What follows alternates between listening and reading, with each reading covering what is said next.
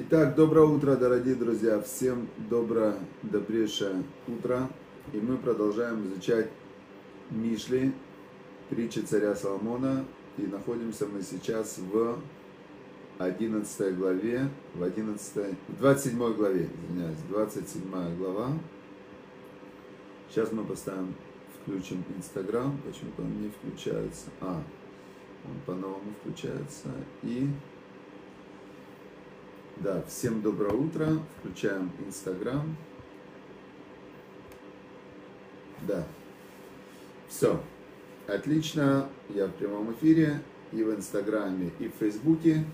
И мы продолжаем изучать притчи царя Соломона, 27 главу. 27 главу, где нам царь Соломон, мудрейший из людей, пророк, а, от имени Всевышнего сообщает тайны мироздания и как с ним, с этим мирозданием действовать, все время помня о Боге. То есть очень важно, не важно, что ты делаешь, важно твое намерение.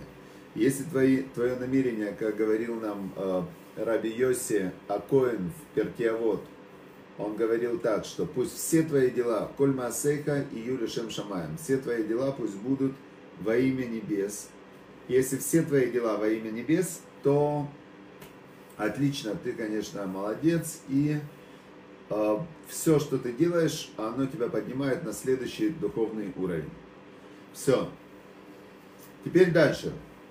Говорит нам царь Самон в 17 главе, мы дошли до того, значит, еще раз, он нам говорит э, в 12 отрывке, что хитрые видят зло и укрываются, а, а наивные, они идут себе и наказываются. В чем здесь, э, в чем здесь главная суть? Что человек э, хитрый, он видит второе, третье последствие своих поступков, он смотрит вглубь. А человек э, нехитрый, человек наивный, он видит только первый, первый уровень, да? Теперь, значит, дальше царь Шломо, он нам перечислял, он нам перечислял разные вот эти вот скрытые, скрытые нюансы, например, что когда ты хвалишь слишком какого-то человека прилюдно, то ты можешь ему навредить, потому что другие люди, они могут э, воспользоваться той информацией, которую ты даешь, что он добрый, что он всем помогает, и начать его использовать. Поэтому нужно быть осторожным даже в похвале. Это мы уже изучили. А сейчас нам 15 отрывок царь Самон сообщает следующее. Он говорит так. Делев, делев торет бьем сагриер – в эшет медианим ништава. Дословно это переводится так, что капли, а, капли дождя, как бы беспрерывная капель, то, что капает. Раньше же дома были каменные, крыши деревянные, и часто протекали. Три тысячи лет назад была стройка не такая, как сейчас. И он говорит, что когда дождливый день, то там капает, здесь капает. Даже во дворце у царя Шломо наверняка там очень протекала крыша часто. Так он говорит, протекающая крыша, она только мешает в день, когда дождь. В Эшет Медианим, жена сварливая, одинаково каждый день. То есть он говорит такую вещь. Сейчас, секундочку.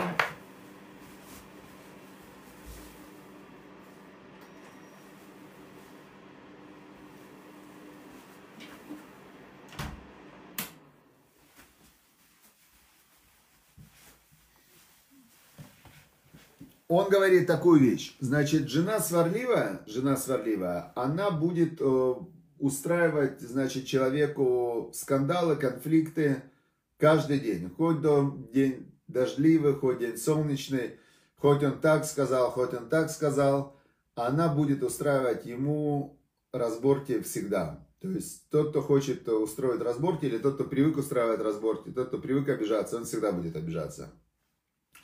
Предупредил нас царь Соломон. Все, значит, есть такое предупреждение. И... Но что с этим делать? Вот тут Тора неоднозначно дает ответ. То есть, как бы логичный ответ, если просто по обычной эти логике, да, вот первого уровня, то сварливая жена, она, конечно, человеку выносит мозг, и это тяжело. А, было мы два уже отрывка учили в Мишле про жен. Один говорил про жена Медианит – что лучше жить на краю крыши с такой сварливой женой, чем в доме с друзьями, что такая жена, она человека лишает друзей. А во втором отрывке написано было, что царь Шломо советовал убежать от такой жены даже в пустыню. То есть, если жена медианит, вот это вот, она устраивает все время разборки, деним, суды и так далее с человеком, то лучше от нее убежать на край пустыни. Но царю Соломону, в принципе, было достаточно легко э, так говорить, потому что у него было 700 жен. И у него, в принципе, одной больше, одной меньше, оно не меняло особо ситуации. Да. 669, 668, 665, 500 даже тоже нормально, можно пережить. Там 400 даже, 100 жен минус, ничего страшного, даже можно не заметить. А человеку, у которого одна жена, как с этим быть? Значит, а, здесь а, мудрецы, вот современные все мудрецы, они говорят а, в один голос, да, прямо в один голос, что откуда они взяли этот голос, они это из Талмуда. Была там такая история одна, что был один великий мудрец из мудрецов Талмуда, и у него была вот такая жена сварливая, она ему выносила мозг. Вот он ее просит что-то, она ему делала на зло наоборот. Вот прям все она ему делала наоборот. И у него вырос сын, тоже большой мудрец. Большой мудрец тоже, и он как-то папе еще, он в молодости, он папе говорит, папа говорит, вот э, я понял, как работает система. Ты просишь у мамы, например, дай мне там, приготовь кашу овсяную, а она готовит гречневую. Так ты наоборот попроси гречневую, она приготовит овсяную. А он, э, папа говорит, не надо, говорит, пусть готовит гречневую. Говорит, «Э, от жены что нужно? Чтобы она воспитывала кошерных сыновей, то есть чтобы она была хорошая мать, да, и спасала мужчину от греха. То есть спасала мужчину от того, чтобы он а, шлялся просто по женщинам. Все, говорит, большего от жены я и не жду. Она тебя хорошо воспитала, отлично. Она, значит, там а, выполняет свой супружеский долг, отлично. Все, не надо многого ожидать. Дальше, а, дальше говорят а, такие мудрецы, есть Рав Шаломарош, Рав Шаломарош, вот это такой великий раввин нашего времени, один из а, таких вот очень известных раввинов. Он написал самую очень важную книгу про Шломбайт, это называется, «Мир в доме». И в этой книге «Мир в доме», я ее, кстати, не читал, сейчас я ее покажу вам, но она у меня есть.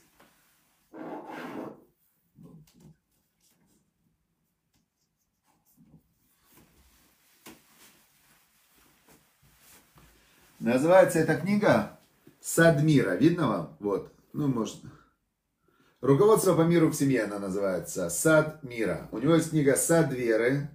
У него есть книга «Сад, э, сад благодарности».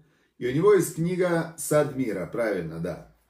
Вот это вот открываешь книгу э, «Сад мира», пол, практическое руководство для настоящего мужчины. Открываешь эту книгу «Практическое руководство для настоящего мужчины». И, э, значит, э, здесь он э, прям дорога в рай стеса. То есть, если у человека в семье, в доме, у него шломбайт, шломбайт это у него мир в доме, у него довольная жена, то у него здесь рай. Это называется райский сад. Да, то есть у него здесь рай. Теперь, если у него нет мира в доме, то тогда у него здесь ад. В этой книге Рав Шалом Аруш, он объясняет, как вот быть с этими вот женами, с этими э, сварливыми женами, да, как с ними быть. Вот глава первая, там главная заповедь, э, глава вторая, без замечаний, глава третья, первое место, глава четвертая, быть мужчиной, глава пятая, почитай жену свою, э, глава шестая, лицами своими друг другу, дом молитвы, путь к семейному счастью, ценность мира, главный экзамен. Вот я эту книгу не читал. Почему? А, Мужественный человек, предвечный райский сад. Значит, он в ней, я когда-то ее взял, он мне объясняет, что ты должен просто убрать свое эго, полностью убрать свое эго и э, как бы посвятить себя счастью своей жены. Какая-то очень странная позиция.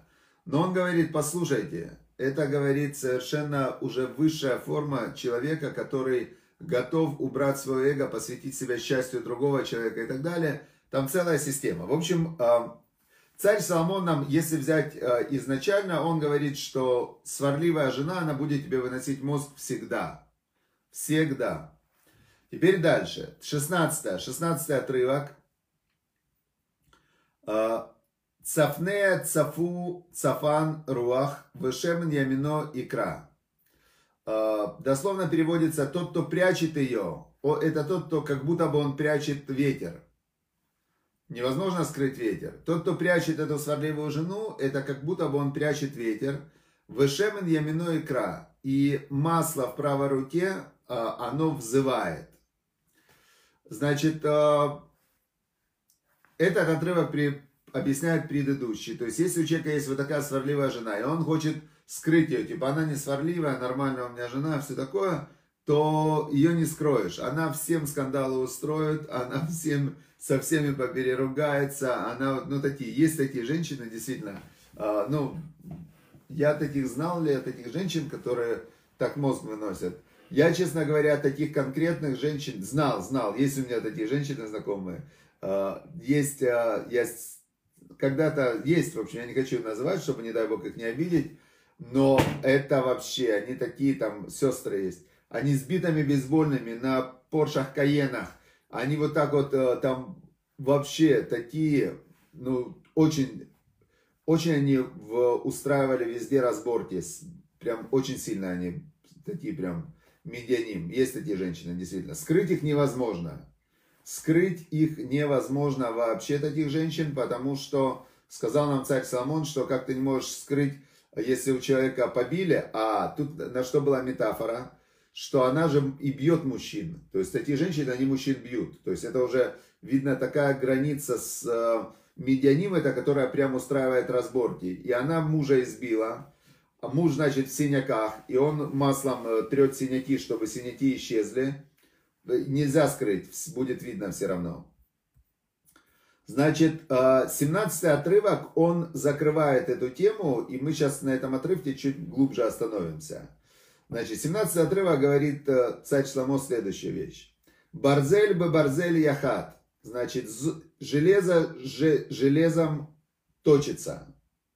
В иш яхат пнереу. И человек, он затачивает лицо ближнего своего.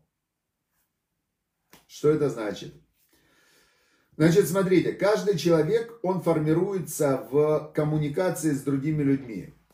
То есть э, начинается все с детства. А, одна а, мама, например, она со своим ребенком, первая коммуникация это мама с ребенком. И вот мама с ребенком, женщина, она мать, но как мы видим, женщины бывают разные. И она, ей попался ребенок, она его родила. У него есть, это как заготовка. Ребенок как заготовка, допустим, это мальчик, если мы продолжаем эту же тему. И у мальчика есть разные темпераменты. Есть интроверты, есть экстраверты, есть э, э, более быстрые, менее быстрые. Есть э, нервная система возбудимая, есть менее возбудимая. И вот мать, она как точильный камень, она начинает обтачивать, обтачивать, она начинает как железо, барзель бы барзель яхат, железо об железо затачивается, и человек затачивается с лицом ближнего своего. Значит, мать взаимодействует с этим сыном. Одна мать, она ему говорит, значит, сынок, ты должен быть, если ты пойдешь, как была мама Пабло Пикассо, он даже взял его Пикассо, это фамилия мамы, он в Испании, там вообще, как где было вообще, ну, культ отца, а он взял фамилию матери, потому что его мать была такая огонь, которая его воспитала. И мать его ему говорила, Пабло, если ты пойдешь в армию, ты будешь круче Наполеона. Если ты пойдешь в религию, ты будешь круче, чем римский папа. А он пошел в искусство, и он стал великим Пабло Пикассо, который вообще никого ни во что не ставил и был, а, значит, вот такой вот боец, да, почему? Потому что мама ему сказала, она его так заточила. Другая мама, она ребенка все время, знаете, Э, за ручку держит, держит его за ручку, э, когда он женится, там, э, как говорят, еврейская Камасутра, когда... Ну, в общем, есть много шуток на эту тему, когда мамы, они своей излишней опекой, излишней заботой, они мужчину делали вот таким вот зависимым, зависимым от мамы, и зависимым от женщин. Теперь э, жена с мужем, здесь то же самое. Э, то же самое жена с мужем. То есть это как нож с ножом. И когда мы видим ситуацию, что сварливая жена, не факт, что это плохо. Абсолютно не факт, что это плохо. Потому что иногда сварливая жена, она мужа стимулирует, она ему мозг выносит, он из-за этого все время работает, там, домой не приходит. А, или, например, она с него снимает все, а, все его грехи, да. Есть известная тоже история, когда один пришел к Равину жаловаться и говорит, вот, говорит, такая ситуация, у меня жена прям мне мозг выносит, все, что мне делать? Тот ему говорит, смотри, у тебя два варианта. Или, как Шлома Мелах сказал, убегай в пустыню от нее, или терпи. Если ты терпишь, э, то тогда у тебя ад, у тебя ад, да, прямо здесь, в этом мире. То есть это очень тяжело терпеть, когда человек тебе мозг выносит. Но у тебя зато ты на небо придешь, ты чистый. То есть ты из себя снимаешь все твои грехи своими страданиями, которые ты терпишь в доме. Выбирай. Или у тебя здесь ад, там будет рай, или ты от нее уходишь, но не факт, что вторая будет лучше, не факт, что вообще будет лучше. Э, женатым надо быть обязательно по Торе, все. Значит, он вернулся домой, ну, сидит такой и радуется. Она на него там, ты там такой, такой, значит, а он сидит, радуется. Она ему говорит, а что ты радуешься? Я не поняла, что такое. Он говорит, смотри, говорит, а вот Равин мне так объяснил, что у меня здесь ад, но у меня там будет рай. Давай, продолжай, говорит. Я, я согласен. Я уж тут как-нибудь потерплю тебя еще лет десять. Она ходила, думала, думала, думала. Он вечером приходит с работы, она ему накрывает на стол. Здравствуй, дорогой, вот тебе там еда, ужин, вот тебе чаечек, вот тебе то. А, значит, а, может еще что-то хочешь? Он такой говорит, я не понял, а что с тобой получилось? Она такая села, говорит, да, говорит, ты думал, ты на мне в рай едешь? Нет, говорит, я тебя в рай не пущу. То есть она его именно так решила наказать, что ему здесь устроила рай.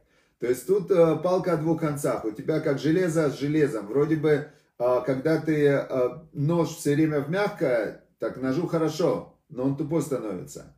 Если у тебя ты нож об нож, железо об железо, так он острый становится. А, есть много шуток на эту тему. Я расскажу сейчас одну очень великую мудрость. Значит, кто это услышит, значит, ну, если вот в отношениях, это очень большая мудрость. Есть известная, Тора начинается с того, что Бог создал, создал женщину мужчине, и он ее создал, прям написано Эзер Кенегдо, помощник против него. То есть, с одной стороны, она ему помощник, она, Бог создал ее облегчить жизнь мужчине, дать ему какую-то вторая половина, радость. С другой стороны, мы видим сразу же из первой женщины, что она его, а, значит, а, ну, заставила, совратила, не знаю, как назвать это, она вызвала то, что он ел от плода дерева, запрещенного Богом, дерева познания добра и зла. И за это был изгнан из рая и, значит, э, стал смертным. То есть она была причиной того, что он э, стал смертным, да, и был изгнан из рая. Теперь, э, но он, 130 лет они не жили вместе, потом 130 лет он на нее обижался, да, это интересная такая деталь. Было два первых сына, первый сын Каин убил Эвеля, то есть у них с сыновьями тоже проблемка была с первыми Потом только третий сын Шет, э, через 130 лет родился третий сын, от него уже пошло человечество. Это как бы одна сторона, внешняя, ну такая достаточно внешняя сторона взаимоотношений мужчины и женщины. Первый мужчина, первая женщина, первые дети, первые братья. То есть из этого понятна природа человека. Перечитайте первая глава Берешит, чтобы понять природу, природу как бы э, устройства психики человека, архетипы человека, да. Теперь, когда Бог, э, Бог с ними беседовал в раю и сказал, что им будет за их поступок, он сказал, женщине он дал девять проклятий. В муках будешь рожать детей, э, это же страшно. Представьте, раньше, как они рожали женщины детей без всех этих обезболивающих, без ничего. И, значит, дальше написано, к мужчине будет твое влечение, несмотря на то, что роды, это говорят, самая сильная боль, то к мужчине будет твое влечение. Женщина после родов опять она хочет мужчину, и опять от этого рождаются дети. Значит, к мужу будет твое влечение, и он будет над тобой властвовать. На протяжении всей истории человечества мужчины властвовали над женщинами. Мы это видим, и это факт. То есть были женщины абсолютно бесправные в практически во всем мире. Только 100-120 лет назад женщины вообще паспорта получили, хоть права какие-то там и так далее. Теперь мужчине Бог дал одно проклятие. Всего одно проклятие, это было проклятие в Базият апеха тухаль лехам. В поте лица будешь зарабатывать свой хлеб. То есть, если мы посмотрим, чем занимаются мужчины большую часть своего времени, они работают, зарабатывают, борются друг с другом, воюют друг с другом. То есть идет борьба за хлеб. Э, лехем, на иврите лехем это хлеб, милхама, война. То есть все войны идут за хлеб, за ресурсы, за власть и так далее. Лехем милхама, э, лехем хлеб, милхама, война. Теперь Бог сказал мужчине, в, в поте лица будешь зарабатывать свой хлеб, будет тяжело. Теперь а, из всех проклятий, которые Бог дал женщине, одно лишь проклятие в руках у мужчины. Это и он будет властвовать над ней. Да, то есть мужчина будет властвовать над ней. Написано в Талмуде, что мужчина, который почитает свою жену, который уважает свою жену, который не, не командует ей, а советуется с ней и так далее, это он будет богатым. Это средство разбогатеть. Очень странно, очень странная такая совет, почему мужчина, который перестает властвовать над своей женой, он разбогатеет. Теперь, значит, э, он разбогатеет почему? Все в этом мире очень равновесно, за все надо платить. Весь этот мир, он очень такой Меузан на иврите, он очень взвешенный. Закон сохранения энергии, там закон урожая, то есть ты должен вложить, получить, а, дал, получил, бумеранг там и так далее. Теперь смотрите, что получается. Мужчина, который снимает женщины проклятие, которое было дано ему в его руку, властвовать над ней, Бог с него снимает, соответственно, проклятие, в поте лица будешь зарабатывать свой хлеб. И у него появляется благословение, браха в, в его бизнесе, в его работе, в заработке. То есть ему уже не тяжело зарабатывать. Это все очень честно. Теперь э, в последнее время в религиозном израильском мире э, есть такая традиция, что женщины начали зарабатывать. Мужчины учат Тору, а женщины зарабатывают. Женщины зарабатывают, в, ну это прям явно видно, да, что мужчина женится, он сидит учит Тору, а жена зарабатывает. Задают вопрос, как же так? Где же здесь справедливость? Теперь, мужчина же должен в поте лица зарабатывать хлеб. Я в этом году слышал ответ потрясающий одного равина. Он говорит, послушайте, говорит, у женщины было еще одно проклятие, в муках будешь рожать. Прям написано в муках бецар телдибаним. Цар это страдание, в которое во время родов у женщины искупает все ее грехи, большое страдание, больно рожать. Теперь в современном мире женщины получают обезболивающее перед родами и рожают без боли. Теперь получилось, что Бог снял с женщин одно еще одно проклятие, что будешь в страданиях будешь рожать. Теперь, но вместо этого положил на нее для равновесия будешь зарабатывать, разделил э, заботу о пропитании между мужчинами и женщинами. То есть э, раз снял одно, добавил другое. Все, все очень равновесие опять осталось. Поэтому, сказал Равин, это нормально, когда мужчина занимается духовной работой, он работает, это божественная работа, он учит Тору, он э, выполняет заповеди, он посвящает себя служению Всевышнему, а женщина взяла, взяла чуть-чуть на себя заботу о пропитании. Все, дорогие друзья, удачи, успехов. Значит, э, получается, что даже если женщина сварливая, можно в этом найти и плюс. То есть железо об железо затачивается. Муж, который научился с этой женой не гневаться, научился ее успокаивать, научился с ней взаимодействовать и сглаживать острые углы. Он дипломат, он уже тогда в жизни его ничего не будет расстраивать. То есть тот, кто со сварливой женой нашел общий язык, он найдет общий язык с каждым. То есть это, это мастер коммуникации, он заточенный на на то, чтобы сглаживать острые углы. Все, удачи, успехов, всем хорошего, прекрасного дня. И э, все, в этой, все в этом мире, в этом мире, все оно, если ты делаешь во имя небес, то оно все приносит тебе пользу. Вообще все приносит тебе пользу. Все, всем удачи, успехов, пока, хорошего дня.